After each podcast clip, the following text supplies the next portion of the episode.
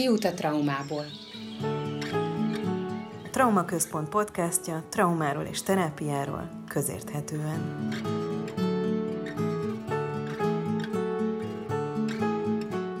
Üdvözlünk mindenkit! A mai alkalommal vesztük fel a Trauma Központ első podcastját. Én Richter Júlia vagyok, klinikai szakpszichológus és a Trauma Központ szakmai koordinátora. Ma van június 27-e, a posztraumás stresszbetegség nemzetközi napja. Ennek alkalmából szeretnénk jobban bemutatni a hallgatóinknak ezt a szindrómát, hogy mitől alakulhat ki, milyen formái és tünetei vannak, és milyen terápiás lehetőségek állnak a rendelkezésünkre. Ehhez segítségemre lesznek a Trauma Központ munkatársai. Itt van velünk dr. Hárdi Lilla, pszichiáter, pszichoterapeuta, a Cordélia Alapítvány orvosigazgatója és a Trauma Központ alapítója. Szeretettel üdvözlök mindenkit! Szintén itt van velünk Gerlinger Lilla, klinikai szakpszichológus. Üdvözlöm a bennünket hallgatókat! Kepit Zsanett, gyermek- és ifjúsági klinikai szakpszichológus. Örülök, hogy itt vannak! És Sebestyén Árpád, krízis és katasztrófa kezelő szakpszichológus. Szép jó napot kívánok! Elsőként dr. Hardy Lillát kérdezném ennek a napnak a jelentőségéről, illetve hát a traumáról, meg hogy milyen helyzetek válthatják ki. A trauma szó eredetje, mint olyan sok minden, az ókori görögökig nyúlik vissza. A trauma sérülést, ártalmat, bajt jelent, és következtében nagyon gyakran úgynevezett posztraumás stresszzavar alakul ki posztraumás stresszavar olyan személyeknél alakul ki, akik valamilyen súlyos háborús trauma túlélői, balesetek, egyéb súlyos sérülések, veszteségek túlélői, vagy éppen szemtanúi voltak, vagy esetleg gyerekkori abúzusok, szexuális abúzus, vagy éppen elhanyagolás áldozataiként nőttek föl trauma természetéhez tartozik, hogy váratlanul jelentkezik, intruzív módon hatol a szervezetbe, azaz elárasztja, felülírja a személy megküzdő, megbirkózó képességét. A trauma a személyiség magvát töri szét, úgy mondjuk, hogy fragmentálja, darabokra szaggatja. A posztraumás stresszzavar a trauma következménye, amely lehet egyszeri traumatizáció, többszöri traumatizáció és hosszantartó traumatizáció. Ez utóbbi következtében gyakran komplex posztraumás stresszzavar jön létre. A pszichiátriai zavarok nagyon sokfélék lehetnek mindemellett. Létrejöhetnek különféle depresszív korképek, szorongásos korképek, és nem utolsó sorban meg kell említeni a különféle kóros szerhasználatokat, mint például az alkohol vagy drog használatot. Sokan egyedül is megküzdenek a posztraumás stresszavar súlyos szenvedés nyomásával, és egyedül épülve a traumából, esetleg a traumából gazdagabban kerülnek ki. Sokan azonban nem tudnak megküzdeni a korkép okozta súlyos zavarokkal. Ők igényelnek szakmai segítséget, pszichiátriai, pszichológiai, vagy esetleg egyéb segítséget, szociális segítséget, jogi segítséget, vagy éppen spirituális segítséget. A mai nap a PTSD világnapja. Hasonlóan a szintén júniusban tartott menekült naphoz, illetve a június 26-án tartott kínzás áldozatok világnapjához.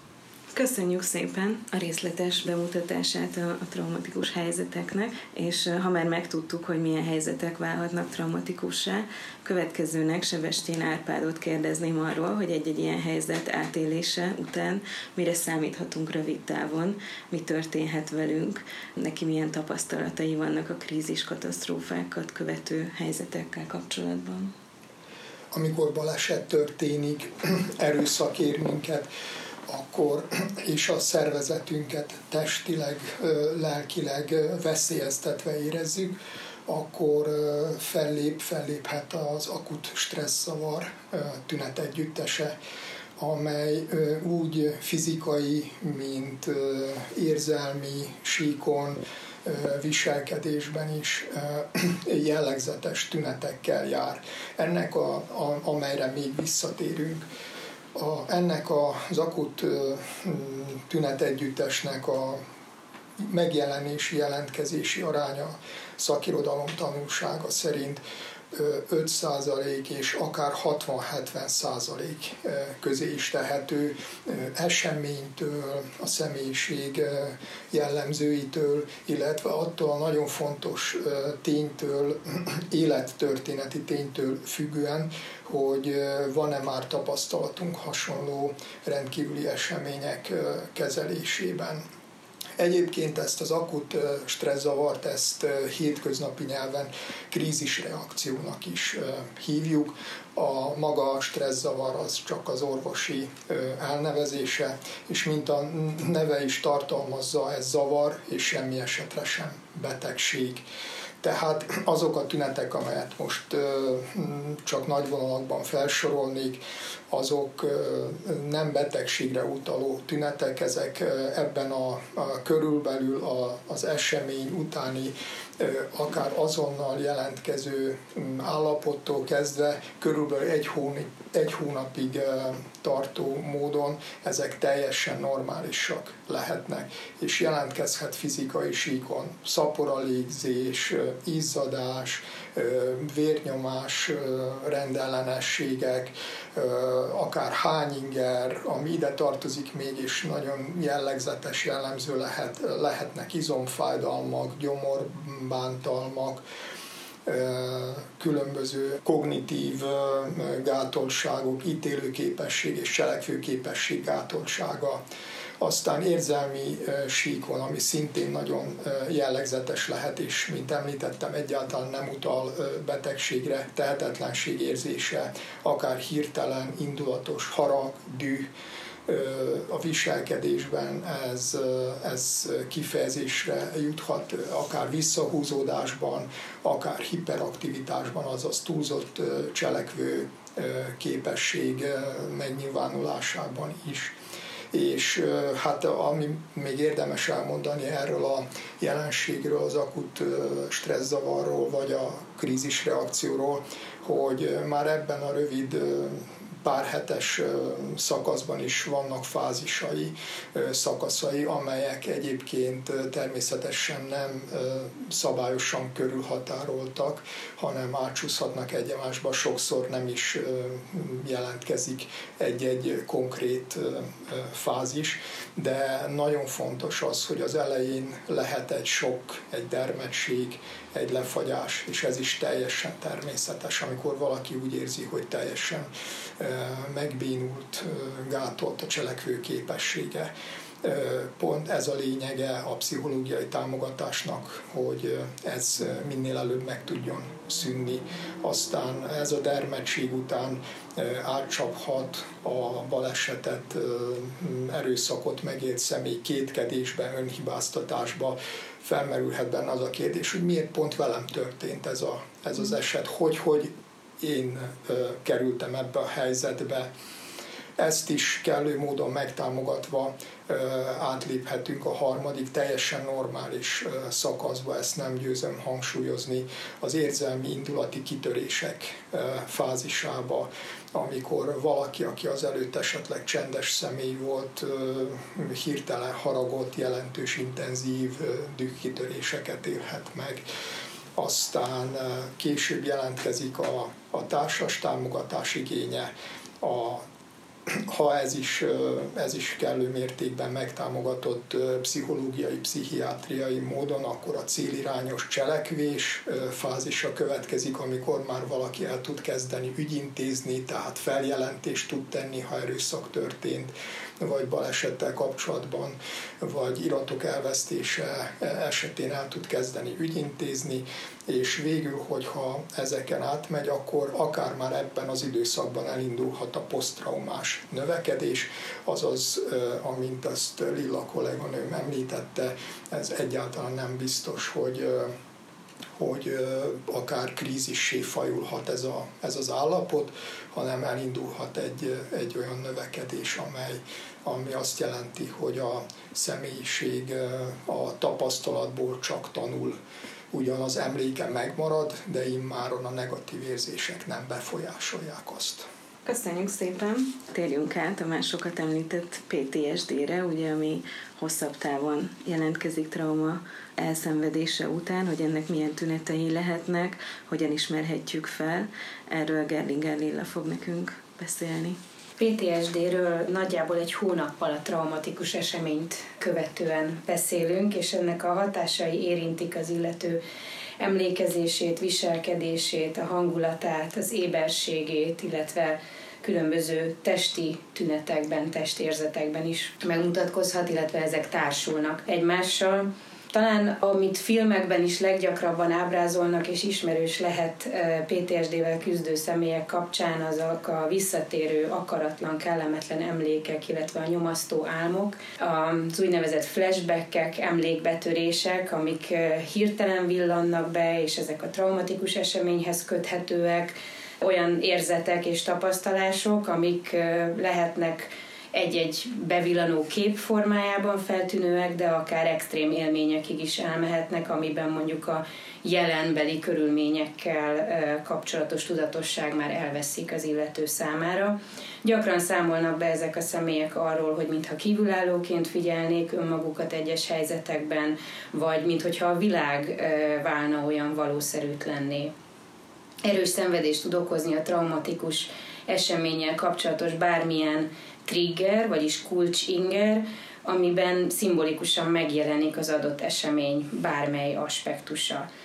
A szenvedés, amit ez okoz, az lehet mentális, pszichológiai és fizikai természetű, tehát előfordulhat remegés, szédülés, fejfájás, izzadás. Úgy is szoktak erről beszélni, mint egyfajta testtől való szétkapcsolt állapot, hogy a testi-lelki érzetek, tapasztalatoknak nincs meg egy összehangoltsága, rendezettsége. Gyakori még az elkerülő viselkedés, tehát az arra való tudatos erőfeszítés, hogy a traumatikus emlékeket és gondolatokat tudatosan kerülje az illető. Ez egyébként hatalmas munkát jelent a mindennapokban, és borzasztó fárasztó annak a személynek a számára, aki ezen megy keresztül a hangulatváltozás és az emlékezés megváltozása is azt hiszem egy nagyon fontos területe a tüneteknek. Gyakori a visszaemlékezés képtelensége, ez egyfajta védekező mechanizmus is, tehát hogyha olyan trauma éri az illetőt, ami, amire még emlékezni is nehéz, akkor, akkor ezzel védekezhet. A szembenézés okozta fájdalom és szomorúság és egyéb negatív érzésekkel szemben gyakoriak lehetnek, amiről már az Árpád is korábban mm, beszélt, hogy, hogy önmaga hibáztatása, illetve a negatív hiedelmek vagy elvárások, egyfajta bizalmatlanság a világgal szemben. A tartósan fennálló úgynevezett negatív emocionális állapotra azt hiszem a legjobb, vagy hát leginkább rámutat, az a bűntudat, harag, rettegés, félelem, szégyen, ezeknek az érzéseknek a keveredése nagyon gyakori ezekben az állapotokban, illetve előfordulhat egyfajta érdeklődés, csökkenés a korábban szeretett vagy fontosnak vélt tevékenységek iránt, egyfajta elidegenedés vagy közönösség másokkal szemben, és hát ugye ez ebből következik, hogy a pozitív érzelmek megélésére való tartós képtelenség is előfordulhat. Ugye egy pozitív érzelmet, egy, egy örömöt, egy felszabadultságot megélni, az egyfajta elengedéssel jár, és hogyha valaki egy folyamatos készenléti állapotban van, az pont ezt nem tudja magának megengedni, hiszen azért ez egyfajta általános bizalom a világ felé is ami a traumatikus eseményt átélt és a PTSD tünetektől szenvedő személy számára kifejezetten nehéz úgy is mondhatnám, hogy úgy mozog valaki mondjuk a saját élete kulisszái között, mint egy idegen.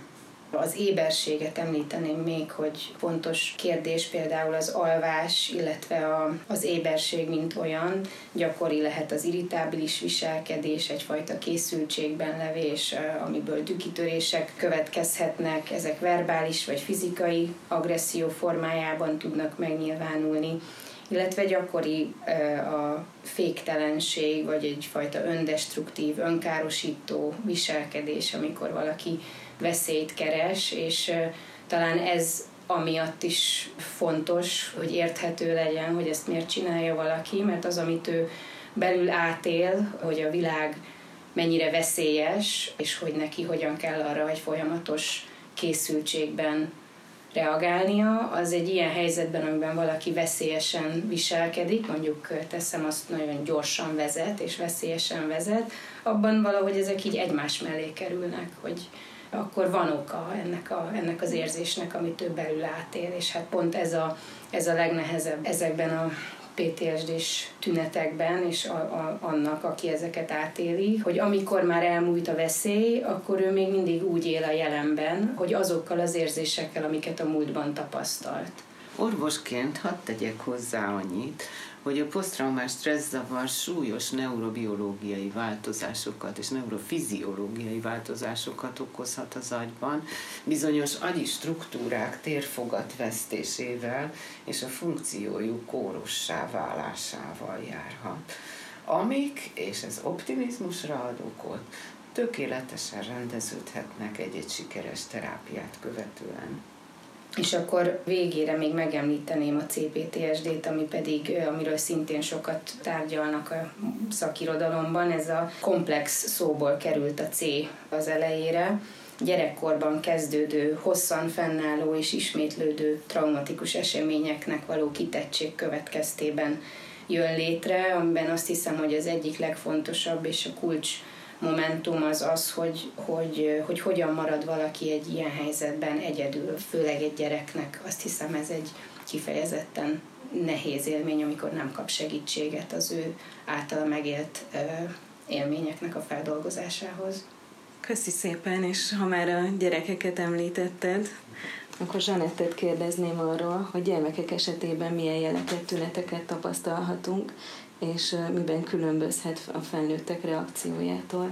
A gyermekek esetében a legfontosabb különbség, hogy ott még a kialakulatlan személyiségre, a fejlődő idegrendszerre hat a trauma, ezáltal sokkal rombolóbb, és azt fontos elmondani, hogy minél korai életkorban történik, vagy minél komplexebb, hosszabban tartó, annál súlyosabb következményei lehetnek az, hogy egy pszichés trauma hatására kialakul-e PTSD vagy sem, illetve hogy milyen tünetek fognak jelentkezni, az függ a trauma típusától, de függ attól is, hogy a környezet erre hogyan reagál. A kutatások szerint a családnak kiemelt szerepe van abban, hogy hogyan alkalmazkodik a gyermek a traumatikus eseményekhez. A családi támogatás és a megfelelő szülői érzelmi működés enyhítheti a PTSD tünetek kialakulását, és elősegíti azt is, hogy a gyermek hogyan küzd meg ezekkel. A DSM-5, ami kategorizálja a mentális zavarokat, az külön ír a 6 évesnél fiatalabb gyermekek tüneteiről. Ezek sok szempontból hasonlóak ahhoz, amiket már Gerlinger Lilla is felsorolt, tehát a gyermekekre is jellemző lehet a beszűkültség, az irritáltság, lehetnek visszatérő nyomasztó álmok, és jellemző lehet a negatív emocionális állapotok fokozott növekedése, a pozitív érzelmek csökkenése, visszahúzódó viselkedés, koncentrációs nehézség, alvászavar, dűkitörés, diszociatív reakciók, Ugyanakkor, ami különbsége a felnőttekhez képest, hogy a gyermekek a belső mentális állapotaikra még kevéssé tudnak a szavak szintjén kommunikálni, ehelyett gyakran jelennek meg a játékaikban a traumatikus élmények. Slila említette a komplex traumatizációt is, ennek során többnyire a családban szenvedi el a gyermek a hosszú ideig tartó bántalmazást, elhanyagolást, azoktól a személyektől, akiktől egyébként gondoskodást és védelmet kellene kapnia. Ez nagyon súlyos tüneteket okozhat, ezek gyakran nem sorolhatók be a klasszikus PTSD diagnózisba, hanem azon is túlmutatnak.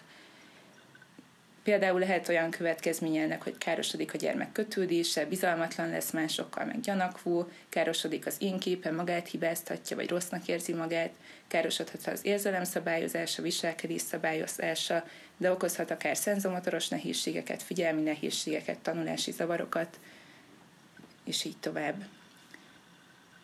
Összességében az mondható el, hogy a trauma feldolgozásában a gyermeknek nagy szüksége van a biztonságos környezetre, traumaterápiák is azt célozzák meg első körben a gyerekeknél, hogy olyan módon változzanak a családi kapcsolatok, vagy olyan módon változtassák meg a gyermek környezetét, ami biztonságot tud adni számára. Köszi szépen. Ha már a terápiákról volt szó, akkor én mondanék végezetül pár szót arról, hogy milyen terápiás lehetőségek vannak, illetve a trauma központban milyen terápiák elérhetőek. Ahogy hallhattuk is, a PTSD vagy más posztraumatikus állapot egy-egy különösen megterhelő esemény vagy esemény sorozat következtében alakul ki. Én nagyon fontosnak tartom traumával foglalkozó terapeutaként, hogy azt a szemléletet, hogy amit szoktunk ilyen trauma szemüvegnek is nevezni, hogy leginkább arra legyünk kíváncsiak, hogy mi történt a kliensünkkel, aki mindenféle tünetet produkál, ahelyett, hogy mit csinált rosszul, hogy mi a probléma vele, vagy milyen címkéket tudunk ráagasztani. Azt gondolom, hogy ez a szemlélet sokban a segítségünkre lehet, például abban is, hogy megértsük a traumaterápiáknak úgy az összefoglalóan a logikáját, mert a legtöbb mai bizonyítottan hatékony megközelítés abból indul ki, hogy a trauma következtében tapasztalt tünetek a szervezet, illetve az idegrendszer természetes reakciói egy, egy egyáltalán nem normális, extrém helyzetre. Ezek a reakciók akkor az esemény során automatikusak, és a szervezet legjobb próbálkozásai lényegében a túlélés érdekében. Tehát a túlélésünket segítik ezek a reakciók. Ezek a nem mindennapi igénybevételt jelentő, mondhatjuk úgy is, hogy stresszreakciók, egyrészt nagyon kimerítik a szervezetet, másrészt viszont megváltoztathatják az idegrendszerünk működését. Ezért máshogy tároljuk az eseményekkel kapcsolatos élményeket, ahogy ezt már többen említették, meg az emlékeket is máshogy tároljuk. Sokszor azt tapasztalhatjuk, hogy a traumára emlékeztető ingerek újra beindíthatják ezeket a testi, gondolati, érzelmi vagy viselkedéses reakciókat, ahogy ezt már említették a kollégáim is. Tehát a traumaterápiák egyik fontos eleme az úgynevezett pszichoedukáció, amikor ezt az imént említett folyamatot elmagyarázzuk a klienseinknek, ezzel segítünk nekik megérteni, hogy a tüneteik nem azt jelentik, hogy megbolondultak, hanem a szervezet természetes reakciói, ahogy mondtam, egy egyáltalán nem természetes helyzetre. A különböző terápiás módszerek nagyjából egyetértenek abban, hogy a terápiát három fő szakaszra lehet lebontani. Az elsőt hívhatjuk mondjuk stabilizálásnak, különböző neveket szoktak ennek adni, ami lényegében a biztonság megteremtéséről szól. Ekkor alakul ki egy jó terápiás kapcsolat a terapeuta és a kliens között, és közösen kialakítanak ilyenkor módszereket, amiket be is gyakorolnak, amik abban segítik, hogy a már korábban említett aktivációs szintváltozásokat valamennyire kordában lehessen tartani a terápiás folyamat során. Tehát amit Lilla is mondott az éberségről, illetve a különböző hangulatokról és a terápiás folyamatról, ez itt nagyon fontos, hogy ebben az úgynevezett optimális ablakban benne tudjuk tartani a klienseinket. Ez azért is fontos, mert ugye a terápia során felidézésre kerülnek ezek a traumatikus emlékek, amik aktiválhatják az átélés során tapasztalt reakciókat, amit szeretnénk lehetőleg elkerülni a terápiás térben, hogy a kliens biztonságban tudja érezni magát, meg tudja tapasztalni, hogy ezeket az emlékeket szépen lassan a saját tempójában fel lehet idézni, hát és illetve ki is lehet jönni ebből az állapotból, ami elsőre nem egy egyszerű feladat. A stabilizálás után következhet a feldolgozás, amit a különböző terápiás megközelítések más és más módszerekkel végeznek. Vannak olyan módszerek, amik alapvetően a gondolkodásra, a mentális folyamatokra építenek, vannak olyanok, amik inkább a történettel, a narratívával foglalkoznak, és ezeknek a történeteknek a gyakori ismétlésével élnek el terápiás hatást. És van, ami inkább a testi reakciókat helyezi fókuszban, a testi tünetekkel foglalkozik, és ezeknek az átélésével engedi meg, hogy a trauma oldódjon. Illetve van az EMDR, ami ezekkel mind foglalkozik, illetve az agy kétoldali stimulációjának segítségével éri el a terápiás hatását. Erről a következő podcastjainkban még sokkal többet fogunk beszélni. Ugye három szakaszt említettem, végül a terápiák harmadik szakasza általában az integráció és a jövőre való fókuszálás, amikor megtalálhatjuk a traumatikus emlék helyét, jelentését az illető életében, élettörténetében. Én ennyit gondoltam most első körben elmondani a traumaterápiákról, a különböző terápiás módszereket részletesen, ahogy már mondtam is, a podcast sorozatunk különböző részeiben tervezzük majd részletesebben bemutatni, illetve a Traumaközpont honlapján, a blogok között és a Facebook oldalon is folyamatosan jelennek meg tartalmak a terápiákkal és a módszerekkel kapcsolatban. Végezetül még egy körkérdést szeretnék a többiekhez feltenni, hogy a koronavírus kapcsán, amit most így mindannyian közösen éltünk át, egy krízis helyzetet, milyen tapasztalataik voltak pszichológusként, pszichoterapeutaként? A trauma eredetileg, ahogy mondtuk, sérülést, bajt jelent. A COVID-19 nagyon sokak számára. Nem csak maga a vírus jelenléte és a nagyon heveny fertőző képessége, de az ebből következő bezártság, izoláció traumatizál nagyon sok személyt. Sok esetben régi traumák újra megjelennek, ezt retraumatizációnak hívjuk. Különféle korábban nyugvóba került, szorongáshoz zavaró, depressziós korképek, esetleg posztraumás, stressz-szindrómás paciensek, kliensek újra élhetik a megterhelő élményeiket és emlékeiket. Tehát újra egy korképpel állhatunk szemben, és újra szükség lesz a különféle terápiák bevetésére. Mm.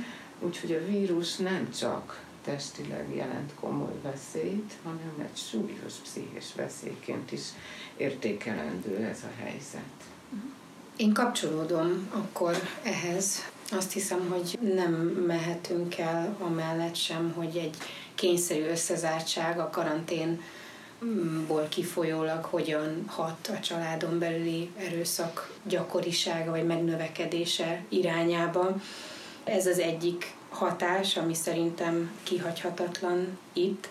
Másik, ami szintén a karantén helyzetből fontos, és lehet egy inger PTSD-vel küzdő személy számára, az pont a kapcsolattalanság, vagy hát ingertelenség és kapcsolattalanság, és egy magára maradás, magára hagyottság ebben a helyzetben. A spektrumnak mind a két vége fontos talán fontosnak érzem a koronavírussal kapcsolatban elmondani még, hogy egy érdekes jelenség került felszínre, az pedig a karantén fásultság.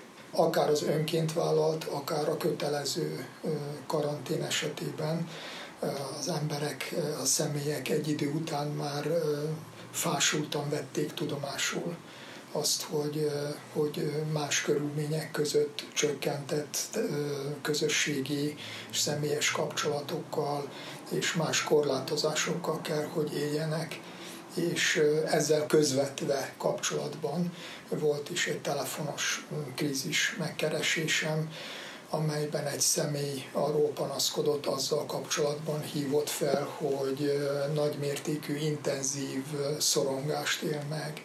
És ebben a helyzetben arra volt szükség, hogy annak ellenére, hogy az életében intenzív szorongást él meg, keressünk egy olyan támpontot, vagy támpontokat, amely inkább a megnyugvásról, a stabilitásról, ahogy Juli kolléganőm említette, a biztonságról szól, és ahhoz kapcsolódóan tudatosítottuk, hogy azzal kapcsolatban elérhető az, hogy ez a szorongás csökkenjen. Igen, én, én is ezt tapasztaltam, hogy már folyamatban lévő terápiák során olyan volt, mintha egy-egy lépést vissza kellett volna lépni, és sokkal inkább erre a biztonság megteremtésére kellett koncentrálni, mint folytatni ott, ahol előző héten akár abba hagytuk a, vírus kitörése előtt mondjuk.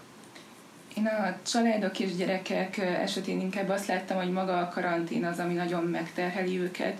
A szülők ugye nagyon sok új szerepbe kerültek, és nagyon megterhelődtek, egyszerre kellett otthon dolgozniuk, továbbra is szülőnek lenniük, akkor ugye a nagyszülők most nem voltak elérhető segítség, mert hogy őket így védeni kellett, és hogy, hogy volt egy olyan illúzió, hogy akkor most együtt vannak a családok, de hogy a gyerekek mégis azt élték meg, hogy hát nem lehet bemenni anyához, mert anya most dolgozik, szóval, hogy és akkor nyilván ebből még így nőttek a feszültségek is, főleg, hogyha valaki egy panellakásban lakik egy hiperaktív gyerekkel, hát az ilyen iszonyatosan nehéz volt. Hadd tegyem hozzá, hogy éppen ebben a nagyon nehéz helyzetben szinte életmentő vállalkozás volt az a sok online is hallható, nézhető koncert, tárlatvezetés, uh-huh. ugye, akkor tudományos ismeretterjesztő előadások, amik összetartják az otthoni közösséget, és le lehet ülni, egy közös élményanyagot magunkévá tenni, illetve közösen gyönyörködni a karanténkoncertek szépségében. Köszönjük szépen, igen, talán ez egy nagyon szép végszó is a mai első podcastunkhoz. Nagyon köszönöm kollégáimnak a résztvételt. Remélem ezen a PTSD számára kitüntetett napon sikerült egy kicsit közelebbről bemutassuk ezt a jelenséget, és felhívni a figyelmet arra, hogy mennyire fontos is ezzel foglalkozni. Hallgassanak minket, figyeljék a Trauma Központ honlapját, illetve a Facebook oldalunkat. A következő résszel valószínűleg egy hónap múlva jelentkezünk majd. Viszontlátásra!